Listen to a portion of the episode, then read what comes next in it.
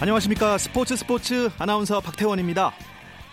국내 프로야구 KBO 리그가 시즌 초반부터 재미있는 스토리와 진기록들을 만들어내면서 팬들을 즐겁게 하고 있습니다. 순위 경쟁도 한 몫을 담당하고 있는데요. 이틀 연속 9회 말 극적인 끝내기 승리를 거두고 파죽의 4연승으로 두산을 따돌리고 단독 선두에 오른 SK 또 NC로 간 양의지를 만난 유희관의 대결과 두산의 연패 그리고 롯데를 상대로 한 이닝에 무려 16점을 뽑는 역대 최다 득점 신기록을 작성한 한화까지 KBO 리그는 지난 한 주간에도 많은 이야기거리를 남기고 월요일 하루 휴식에 들어갔습니다. 야구 없는 월요일 그 아쉬움을 스포츠 스포츠와 함께 하시면 어떨까요? 더가웃 안팎에 숨어있는 뒷이야기들을 전하는 월요일 밤의 야구 이야기 야구장 가는 길이 오늘도 준비되어 있으니까 기대해 주시고요. 먼저 오늘 들어온 주요 스포츠 소식부터 정리해 드립니다.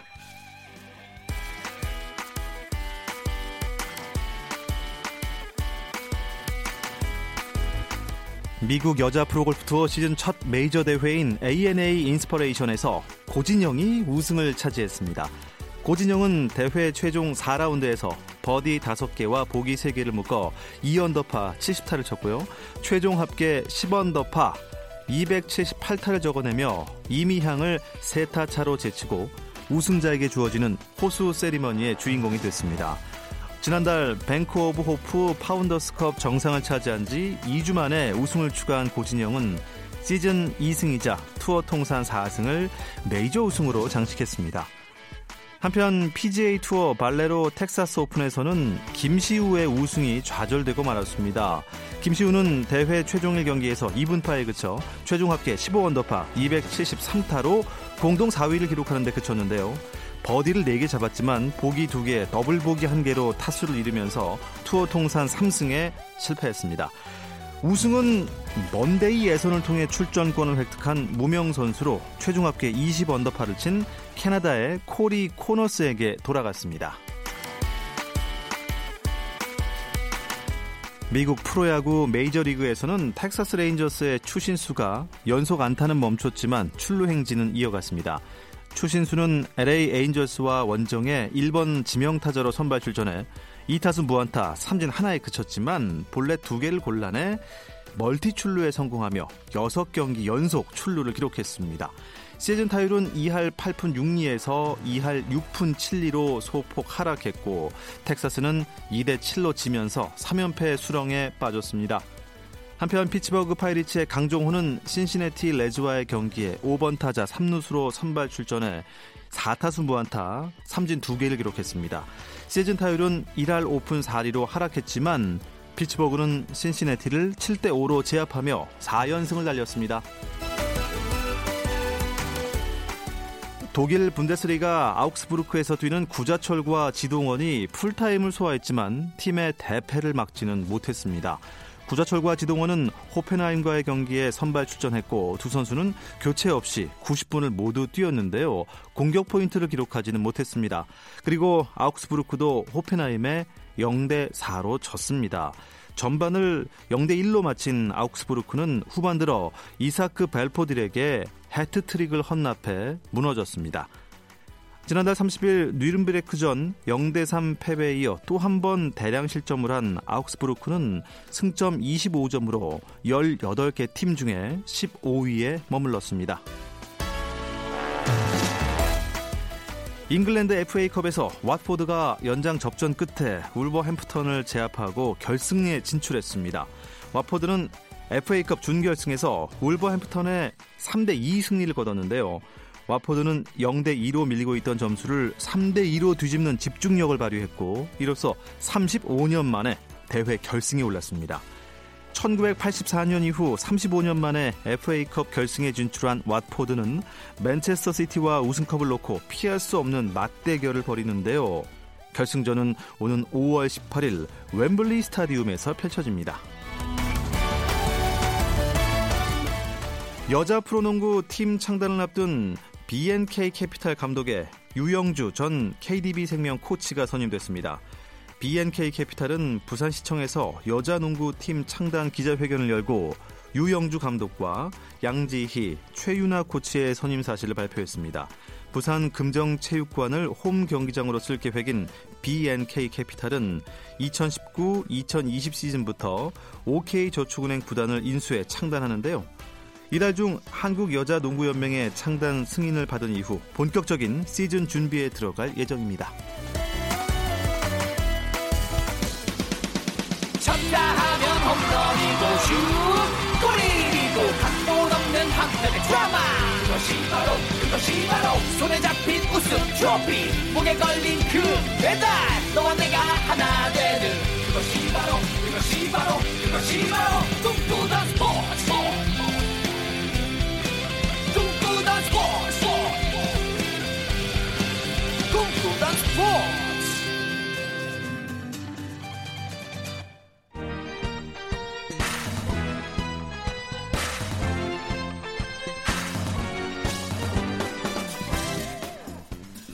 월요일 밤의 야구 이야기, 야구장 가는 길 시작합니다. 이야기 손님 두 분 소개해 드립니다. KBS N스포츠의 안치용 해설위원 나오셨습니다. 안녕하세요. 반갑습니다. 문화일보 정세영 기자도 함께하겠습니다. 어서 오십시오. 안녕하십니까? 예, 두분 나오시니까 네. 항상 느끼는 건데 음. 스튜디오가 꽉 차요. 꽉 찹니다. 네, 예. 점점 꽉 차는 것 같아요. 200이잖아요, 둘이. 아, 둘이 합쳐 200입니까? 합치면 약간 부족한가? 아, 키가요? 아니, 아니. 제가 저기 97이니까. 아, 그렇습니까? 정세영 네. 기자가 200은 안 나갑니다. 아, 확실하게. 셋이 합치면 200쯤 되겠네요. 아, 그러면 한 200 훨씬 넘지, 그냥. 예. 예. 아 근데 안치홍 위원께서는 네. 이 지난 주말 뭐 지난주에 네. 있었던 경기 중에서 혹시 인상적인 기억나는 경기 있으십니까? 너무 힘들었어요. 부산. 힘드셨어요? 부산. 부산 갔다 오셨어요? 예. 일요일. 한화 롯데 경기. 한화와 롯데 경기가 있었죠.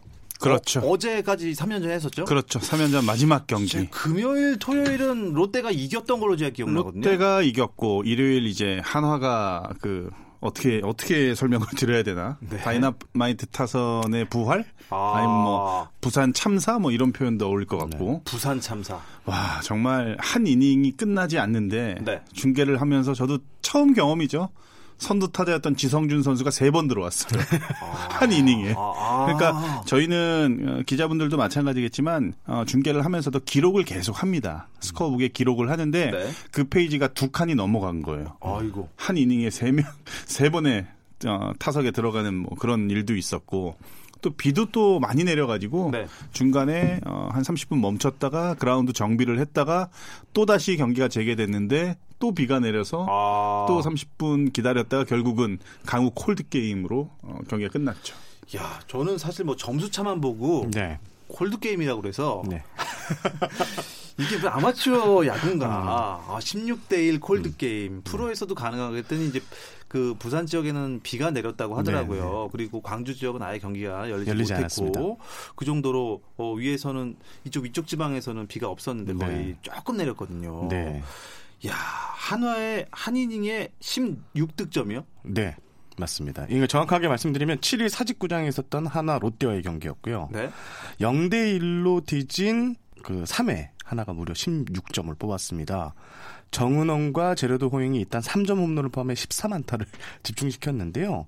특히 정은원 선수는 3회에만 5타점을 쓸어 담았습니다. 역대 KBO 리그 한 이닝 득점, 타점, 안타 신기록인데요. 종전 기록은 13득점, 13타점, 11안타였습니다. 아, 한 이닝에 소요된 시간이 얼마나 됐을까요? 어, 한 시간이 조금 안 됐어요. 52분 예, 딱 걸렸습니다. 52분. 한, 한 이닝 동안요? 예, 한 이닝 동안. 한, 한 이닝도 아니고 반 이닝이죠. 아, 공격만. 예, 초랑 말이 있으니까. 아, 정말, 정말 길었어요. 아. 무려 20명의 타자들이 또 타석에 타자가 섰고요. 20명이요? 네. 네. 그리고 한 이닝에 선발 전원 득점이 또 이루어졌습니다. 글쎄요, 저는 만약에 어제 사직구장에 경기를 보러 갔으면 그 성난 팬들을 만날 뻔했네요. 어, 롯데 그- 팬들이 조금, 음, 화가 나셨을 법해요. 네, 느그가 프로가 예. 아, 이게 그날 웹상에 아. 참 뜨겁게 달아올랐습니다. 그래서. 저는 아마추어로서 궁금한 게 네. 감독님이나 코치나 그 프런트에서는 뭘 한 겁니까? 이런 참사가 일어나는 걸 보고 있었습니까? 사실 감독이 어떻게 할 수 있는 거는 아니죠. 아니 경기 뭐 계속 뭐 투수를 교체한다든가. 음, 투수를 이렇게 한 시즌을 쭉 보고 또 한 경기뿐만이 아니라 그 주를 또 봐야 되고 또 한 달을 봐야 되고 이런 그 운영법에 대해서는 뭐 각 구단마다 코칭 스태프가 다 이제 생각이 있어요. 근데 어, 어제 같은 경우에는 그러니까 일요일 경기죠. 일요일 경기 같은 경우에는 장시환 선발 투수가 1, 2회를 정말 잘 던지다가 네. 3회에 이제 급격하게 무너지는 그런 모습을 보였고 다음 투수가 이제 윤기련 선수가 올라왔는데 네. 윤기련 선수도 투수가 한 49개 정도를 기록을 했어요. 근데 윤기련 선수가 사실은 그렇게 많은 지금 기회를 보장받지 못하고 있는 상황이고 또 팀 내에서 입지가 그렇게 탄탄하지 못하다 보니까 어 일단은 좀 뒤지고 있는 경기에 등판을 시켰는데 윤기련 선수도 그렇게까지 어, 사실은 난타를 당할 거라고는 예상을 못 했죠. 음. 어, 그러다 보니까 결국은 음, 윤기련 선수와 장시환 선수가 3회에 좀 집중타를 많이 허용을 하면서 많은 실점을 하기는 했지만 어, 일단은 투수들은 아껴야 될 때는 또 아껴야 돼요. 휴식을 줘야 될 때 또 휴식을 줘야 되고 네. 그러다 보니까 이제 두 투수가 조금 음, 속상한 하루 또 웃는 자가 있으면 또 우는 자가 있듯이 아. 예. 두 선수가 좀 어, 기가 안 죽었 안 죽었으면 저는 좀 좋겠습니다. 음. 예. 그래도 프로니까요. 네. 분명히 훌훌 털어내리라 생각을 합니다. 자, 이제 롯데 입장에서는 이렇게 네. 저희가 방송을 했고, 한화 입장에서 또 저희가 분석을 해봐야죠. 네, 그렇습니다. 한화 입장에서는 최근 뭐 부상자도 많았고, 저- 음. 경기가 잘 안 풀린 상황이 많았었는데, 분위기 쇄신 아니겠습니까? 맞습니다. 올해 시즌 초반 한화는 차포에 마상까지 떼고 이제 선발 라인업을 꾸리고 있는데요. 네. 일단 외야수 이용규 선수가 트레이드 요청 파문으로 전력에서 빠졌고요. 여기에 주축 야수들인 외야수 이성열 그리고 내야수 하주석 선수가 부상으로 아웃됐습니다. 어, 여기에 또 하나의 지난해 가을 야구를 이끌었던 외국인 타자 제라드 호잉 선수가 지금 타격감이 썩 좋지 않은데요.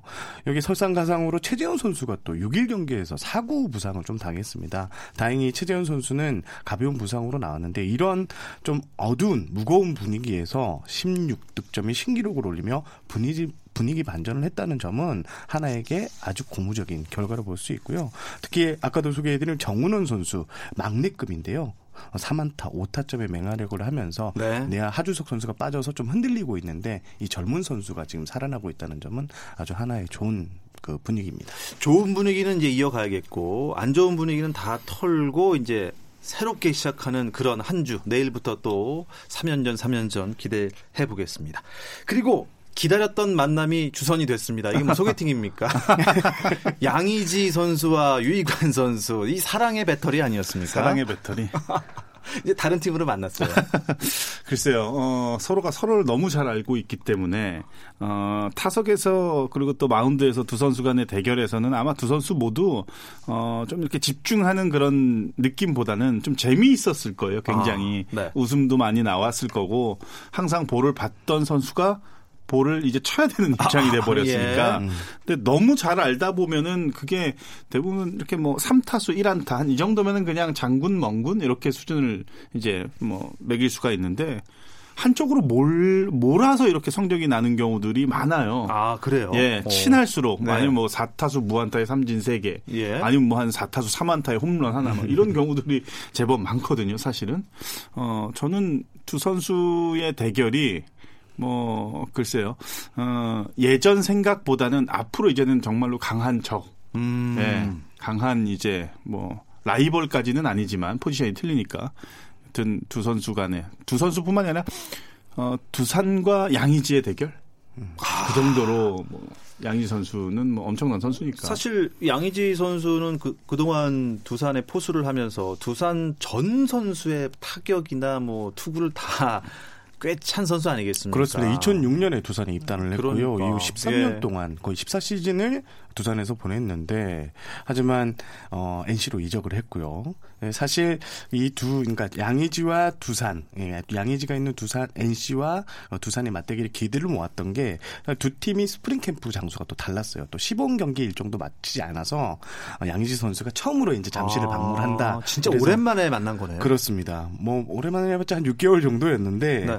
어, 양의지 선수가 참 4월 5일 이제 첫 맞대결에서 2회 1대 0으로 뒤진 2회 첫 타석에 들어섰는데요.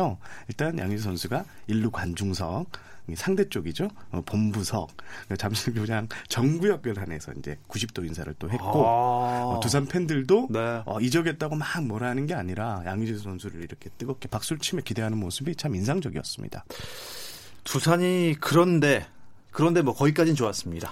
양의지 선수 참 예의가 바른 선수네까지 했었는데 결국에는 뭐 3연패 당했잖아요. 아, 이 3연패를 당하고 나서 아마 두산 쪽에서 두산뿐만이 아니라 아마 많은 구단들이 아 핵심 포수는 절대 뺏겨서는 안 되는구나 하는 거를 아마 아, 예. 절실히 느꼈을 것 이게 같아요. 완전 학습 효과네요. 이게 한 6년 만인가요? 7년 만인가요? 그렇습니다. NC가 두산을 상대로 수입을 가져간 게 되게 오랜만이었어요. NC가요? 정말로요. 네.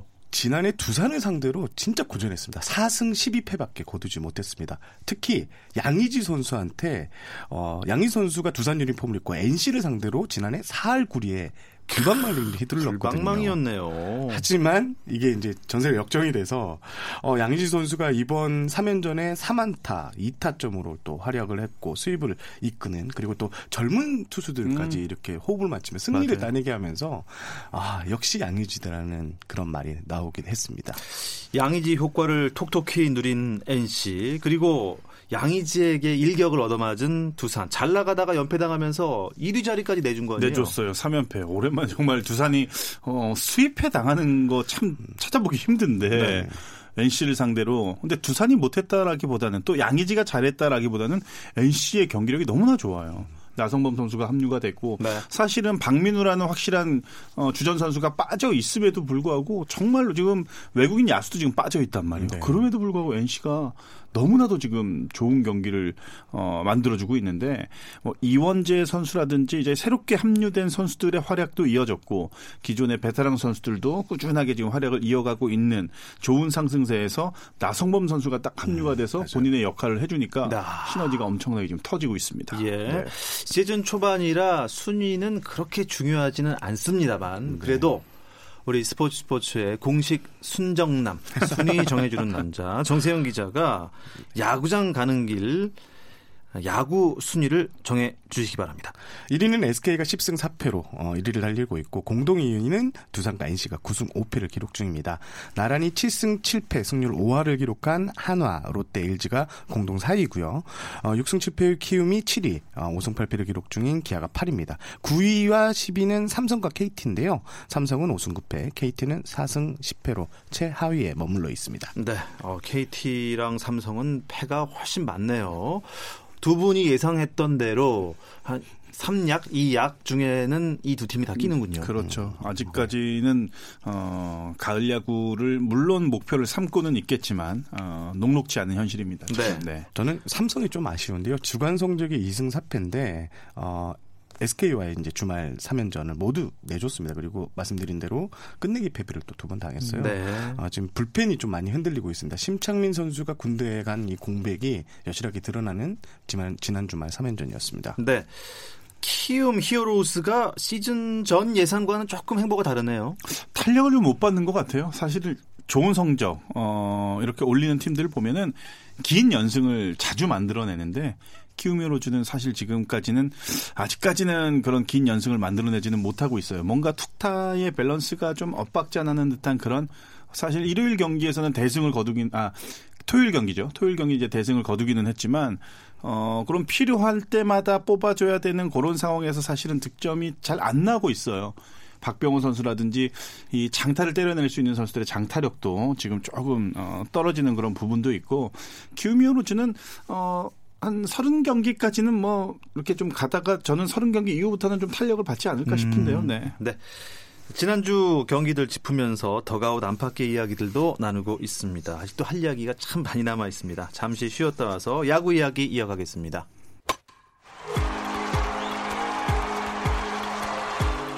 감동의 순간을 즐기는 시간. KBS 1라디오 스포츠 스포츠. 박태원 아나운서와 함께합니다. 월요일 스포츠 스포츠는 야구 이야기를 나누는 야구장 가는 길로 함께하고 있습니다. 문화일보 정세영 기자, KBS N스포츠의 안치용 해설위원과 이야기 나누고 있습니다. 시즌 전에 기대했던 거물급 신인들이 있죠. 이대은, 이학주.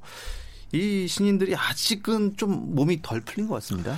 저는 특히 이대현 선수의 부진이 좀 많이 아쉬운데요. 이대현 선수가 참 많은 기대 속에 또 국가대표 투수도 역임을 했고 그래서 KT 유니폼을 입었는데 현재까지 성적이요. 3, 3경기에 나와서 승리 없이 1패, 음. 평균 자책점이 8.3일에 달합니다. 어, 무엇보다 선발 투수로 가장 첫 번째 종목이 이닝을 끌어 길게 끌어주는 건데 어, 세 경기에서 고작 13이닝을 던지는데 그쳤습니다. 일단 가장 큰 문제는 공이 좀 가볍다는 건데요. 벌써 다섯 개의 피홈런을 허용했습니다. 사실 이대현 선수의 장점은 140km의 후반대 그 빠른 볼 여기에 낙차 큰 포크볼이 주목인데 지금 포크볼이 제구가 잘 안 돼요. 그래서 각도가 밋밋하게 떨어지면서 타자들의 장타 먹잇감이 되고 있습니다. 네. 공이 좀 가볍다는 표현은 네. 어떤 표현입니까? 어, 공무게는 다 똑같을 거예요. 그렇죠. 어, 좀 뭐라 회전의 차이가 좀 크죠.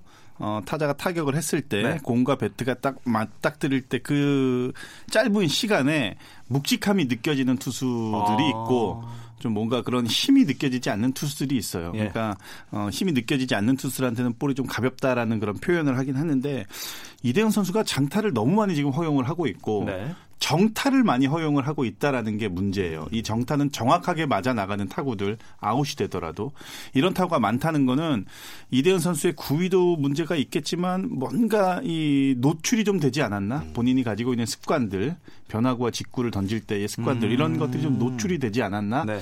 그런 생각을 좀 가져보는데 이 문제도 있지만 KBO 리그를 조금 쉽게 본 듯한 그런 느낌도 사실은 좀 있는 것 같아요. 투구하는 모습을 보면은 예. 아마 세 경기 경험을 했기 때문에 네. 아마 생각이 좀 달라지지 않았을까. 그리고 KT 분석팀 쪽에서도 이대현 선수가 왜 이렇게 난타를 당한지에 대한 연구가 아마 들어갔을 겁니다. 음. 아마 다음 게임부터는 조금은 달라진 모습을 좀 기대해 보셔도 좋을 것 같습니다. 네, 달라진 모습 기대하겠습니다. 절치부심하면 되겠죠. 아직 젊으니까요. 그리고 그 롯데 민병헌 선수가 아 부상이 좀 컸나 봅니다. 이 네. 결장 기간이 좀 길어지겠는데 어떤 일이 있었습니까? 아, 지난 4일이었죠. 인천 SK와 롯데 경기였는데 6회 SK 두 번째 투수 박민호의 투구에 아, 민병헌 선수가 왼손을 맞은 뒤 이제 교체가 됐습니다. 그런데 이 과정에서 일루로 걸어가던 민병헌 선수에게 박민호 선수가 이제 인사를 건네는데 껌을 씹으면서 약간 좀 인사를 건넸어요. 근데 팬들이 이제 요 장면을 두고 뭔가 좀 너무했다 후배 선수가 이러면서 박민호 선수의 또 SNS를 집중 쪽으로 가서 이제 박민호 선수에게 욕 댓글을 남기기도 했는데 뭐 빵집을 하는 너네 부모님을 잘 알고 있다 뭐 이런 식으로 협박성 글이 또 있어가지고 선수가 마음에 상처를 많이 받았고요. 음. 일단 경기 종료 후 박민호 선수는 어, 몸에 맞는 공에 심한 부상을 당하게 돼서 죄송하다 빨리 완쾌돼서 건강하게 복귀를 하길 바란다고 했고요. 또 구단 차원에서도 좀 나섰는데요. 손차원 단장, 영경혁 감독이 경기 후 어, 이윤원 롯데 단장, 양상문 감독을 찾아가서 어, 구단의 핵심 전력에 손실에 대한 유감과 빠른 케어를 빈다고 이렇게 상을 전했습니다. 어, 안치홍 해설위원은 그 타자 시절 때 네. 어, 뭐 몸에 맞는 공을 많이 맞아보셨습니까? 그렇죠. 뭐 손가락 맞아서 부러져가지고 재활 가기도 하고 어. 뭐 경기에 뭐 빠지기도 해보고 네. 몸에 맞는 볼은 타자들이라면은 뭐 언제든지 일어날 수 있는 일이니까. 네. 근데 이게 고의성이냐 아니냐를 놓고서 뭐 여러 가지 말들이 많잖아요. 타자들은 알게 모르게 이게 고의로 나한테 던졌다라는 그런 느낌을 받을 때가 있습니다. 근데 이 박민호 선수가 던진 공은 사실은 고의성은 전혀 없었죠. 음, 근데 네. 민병헌 선수가 사구가 나오기 전날 경기에서 5안타 경기를 만들었어요. 그러니까 그만큼 좋은 너무나도 좋은 컨디션. 예. 이제 완전 상승세를 딱 올라가려고 하는데 맞아가지고 거의 6주에서 뭐 길게는 한 8주까지도 지금 결정을 해야 되니까 예. 얼마나 화가 났겠어요. 박민호 선수는 어 아마 정세영 기자도 이제 담당 기자 시절부터 박민호 선수 잘 알겠지만 굉장히 그 심성이 고운 선수입니다. 음, 네. 근데 또 어, 긴장을 좀 많이 하는 선수기도 해서 그런지 그날따라 주도권을 또 좀 막 이렇게 질겅질겅 막 씹는 모습이 네. 좀 보였었고 예. 그, 그, 아, 그러니까 아쉬워요. 왜 굳이 그걸 이렇게 씹으면서 인사를 하니까 이게 네. 성의가 좀 없어 보이는 그 그런. 모습이 좀 비춰졌잖아요. 그리고 어떻습니까? 이, 이 몸에 맞는 공을 던진 투수 입장에서는 음. 아이고 형님 죄송합니다 쫓아가서 인사를 할 그런 상황이 또 아니잖아요. 팀대 그렇지는- 팀이니까. 그렇죠. 그렇지는 않죠. 그러니까 대부분 이제 몸에 맞은 볼이 나온 경우 그 해당 선수가 일루 베이스에 밟았을 때 마운드에서 이제 인사를 하면은 음. 어느 정도 이제 그걸 인사를 안 하는 선수들도 있어요. 그래서 문제가 되는 경우들도 있죠. 네. 아. 뭐 선후배가 어떻고 뭐 이런 얘기들이 간혹 또 나옵니다. 예, 아무튼 뭐 민병헌 선수 본인도 또 팀 롯데도 너무 아쉬운 상황이 됐습니다. 빨리 훌훌 털고 네. 뭐 재활에 또 성공을 하셨으면 좋겠네요. 음, 아, 3피트 규정이 좀 논란을 빚고 있는데 이건 어떤 소식입니까? 네, 지금 KBO 리그 최대 그 시즌 초반 화두인데요. 타자가 본루에서 1루 사이에 후반부를 달리는 동안 3피트 라인 바깥쪽 오른쪽을 말하고요. 또는 파울 라인의 안쪽 왼쪽을 달려 1루 송구를 처리하는 야수를 방해하였다고 심판원이 판단했을 경우 아웃을 선언한다. 이게 좀 복잡한 규정이긴 한데요. 네. 어, 지난해까지만 해도 어, 같은 규정은 있었지만 이렇게 엄격하게 적용한 적은 없었는데요. 올해부터는 KBO 심판진이 엄격하게 준수하겠다고 방침을 밝혔고요. 또 각 구단들이 스프링 캠프에서 이 부분과 관련해서 훈련을 많이 했습니다. 그런데 이제 자꾸 논란이 되는 장면이 좀 많이 나옵니다. 어, 지난 6일에는 수원 LG KT전에서 EMR 1사 1루에서 KT 심우준 선수가 번트를 대고 1루까지 전력 질주를 했는데요. 투수 임창규가 타구를 잡아서 1루로 송구 아웃이 선언됐습니다. 그런데 LG 유중인 감독이 더가웃을 박차고 나와 박근영 심판에게 주심했습니다. 그 심우준 선수가 파일 나온 안쪽으로 뛰었다는 내용인데요. 실제로 리플레이를 돌려보니까 유중일 감독의 어필이 맞았는데요. 하지만 어, 이런 항의 판정은 바뀌지 않았고요. 어, 유 감독은 뭐 하염없이 그냥 할 수 없이 음. 내려오게 됐는데요.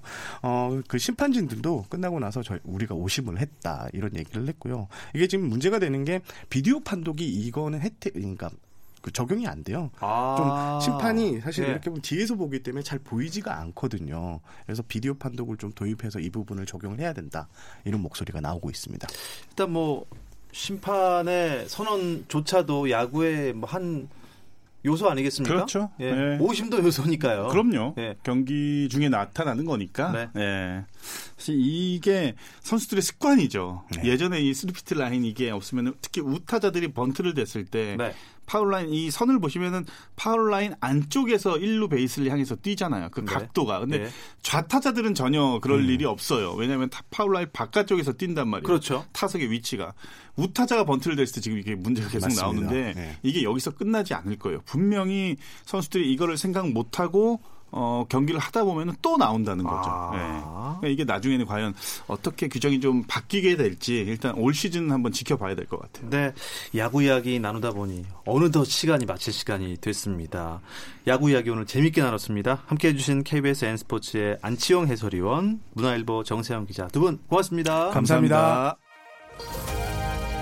오늘은 여기까지입니다. 내일도 9시 30분에 다시 찾아오겠습니다. 아나운서 박태원이었습니다. 스포츠 스포츠